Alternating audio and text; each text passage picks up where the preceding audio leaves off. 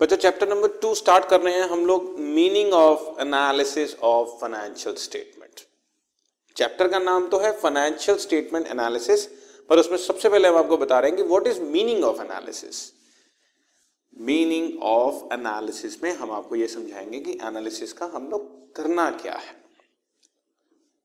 the analysis of financial statements are attempt to determine the significance and meaning of financial statement, significance, and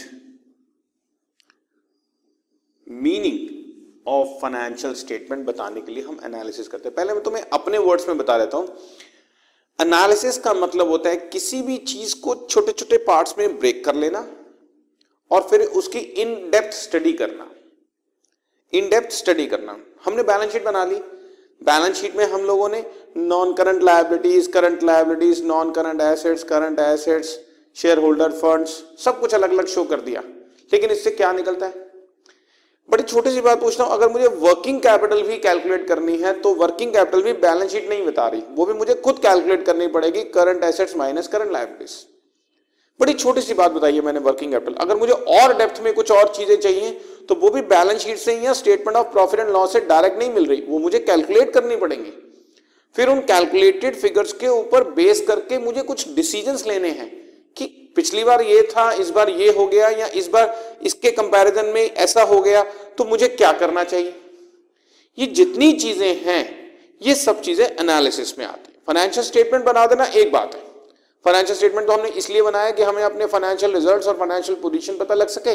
लेकिन उन financial statements के basis पर हम लोगों को कौन कौन से कैसे कैसे डिसीजंस लेने हैं, वो सारी चीज़ों के लिए हमारे को फिगर्स थोड़ी सी और पॉलिश्ड थोड़ी सी और रिफाइंड फॉर्म में चाहिए।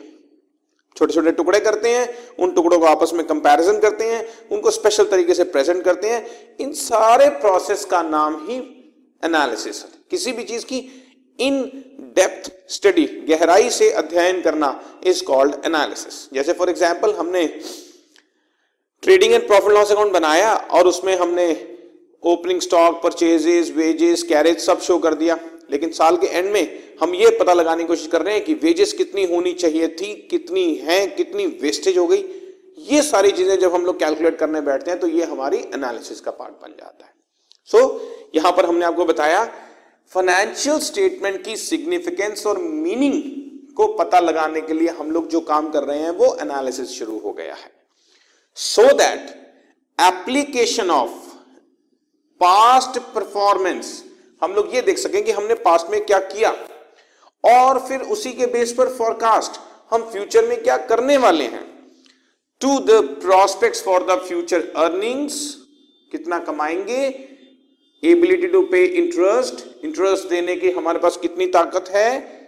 डेट मेच्योरिटी कब कब है? हम लोग पैसा वापस दे पाएँगे या नहीं? या probability of sound dividend policy हम लोग डिविडेंड प्रॉपरली दे पाएँगे या नहीं दे पाएँगे? या देंगे तो किस तरह से देंगे? इन सब चीज़ों की कैलकुलेशन के लिए हम लोग इसका एनालिसिस कर रहे हैं। Because financial statements present a mass of complex data मतलब एक ढेर का ढेर दे देंगे कि ये लो जी, ये सारी आपके पास इंफॉर्मेशन है। इन एब्सोल्यूट मॉनिटरी टर्म्स रुपयों की टर्म्स में कि हमारे पास फिक्स एसेट्स इतनी है करंट एसेट्स इतनी है but reveal very little about the liquidity liquidity का मतलब होता है अपने लाइबिलिटीज या उन लाइबिलिटीज पर पे करने वाले इंटरेस्ट को पे करने की ताकत। Solvency profitability and of the business ये सारी चीज़ें कैलकुलेट करने के लिए हमारे को बैलेंस शीट या स्टेटमेंट ऑफ़ प्रॉफिट लॉस कुछ नहीं बता रही, उसके लिए मुझे एनालिसिस तो करना ही पड़ेगा। ठीक है जी? In financial analysis the data given in the financial statement is broken और classified into the groups and then comparison of various groups is made with one another to highlight to highlight the strength and weaknesses of the business. हम लोग कितने, कहाँ कहाँ strong हैं और कहाँ कहाँ हम लोग अभी वीक चल रहे हैं वीकनेस को कैसे दूर करें? दिस प्रोसेस ऑफ़ डिवीज़न बांटना एस्टैब्लिशिंग रिलेशनशिप उनका आपस में रिलेशनशिप एस्टैब्लिश करना। जैसे, हमारा ग्रॉस प्रॉफिट कितना है, ये तो हमें नॉर्मली पता लग गया। लेकिन जैसे ही मैं ग्रॉस प्रॉफिट को सेल्स के साथ रिलेशनशिप बिठाऊँगा, तभी मुझे पता लगेगा कि हमारी ग्रॉस प्रॉफिट रेशियो क्या है, ताकि हम अपनी ग्रॉस प्रॉफिट रेशियो को अपने ही आप से कंपेयर कर सके कि लास्ट ईयर कितना कमाया था, या दूसरों से कंपेयर कर सके कि हमने टोटल में उनके कंपैरिजन में कितना कमाया। सो ग्रॉस प्रॉफिट अपने आप में कोई फिगर नहीं दे रही, लेकिन ग्रॉस प्रॉफिट का जैसे रिलेशनशिप स्टैब्लिश करूँगा तो हमारे को उसका यूज़ होना शुरू होगा। The process of division, establish, establishing relationship and interpretation जो अपने आप में बहुत इंपॉर्टेंट चीज़ है.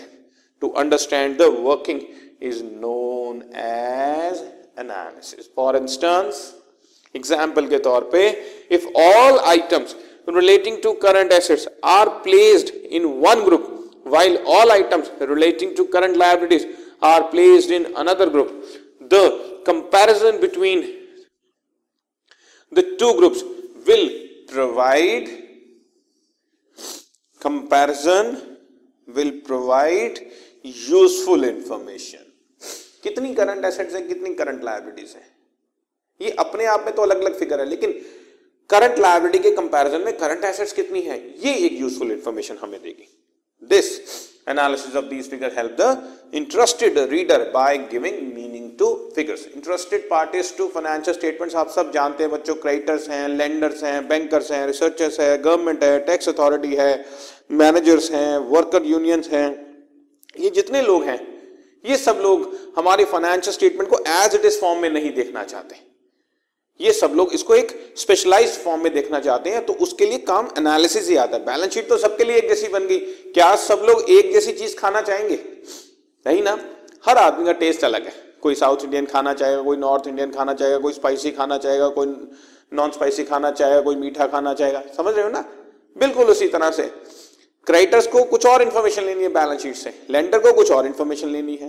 बैंकर्स को कुछ और इन्फॉर्मेशन लेनी है। मैनेजर को कुछ और इन्फॉर्मेशन लेनी है। तो वो सब with the help of analysis ही पता लगती है। और बच्चों, एक डेफिनेशन है in the words of mister John and Myer financial statement analysis is largely a study of relationship amongst the various financial factors in a business as disclosed by a single set of statements and study of the trends of these factors as shown in the series of statement ये सारी study is called analysis analysis is a study of the relationship amongst the various financial statement और इसी तरह से last में the trends of these factors as shown in the series of statement ये उनके words में इसकी डेफिनेशन दी गई है राइट ठीक है जी ओके आगे बढ़ते हैं अब है बच्चों मेथड्स ऑफ़ एनालिसिस एनालिसिस करने के क्या क्या मेथड्स हैं? Number one cross sectional analysis financial characteristics like profitability solvency liquidity can not be interpreted in isolation अकेले में नहीं बताई जा सकती कि हमारे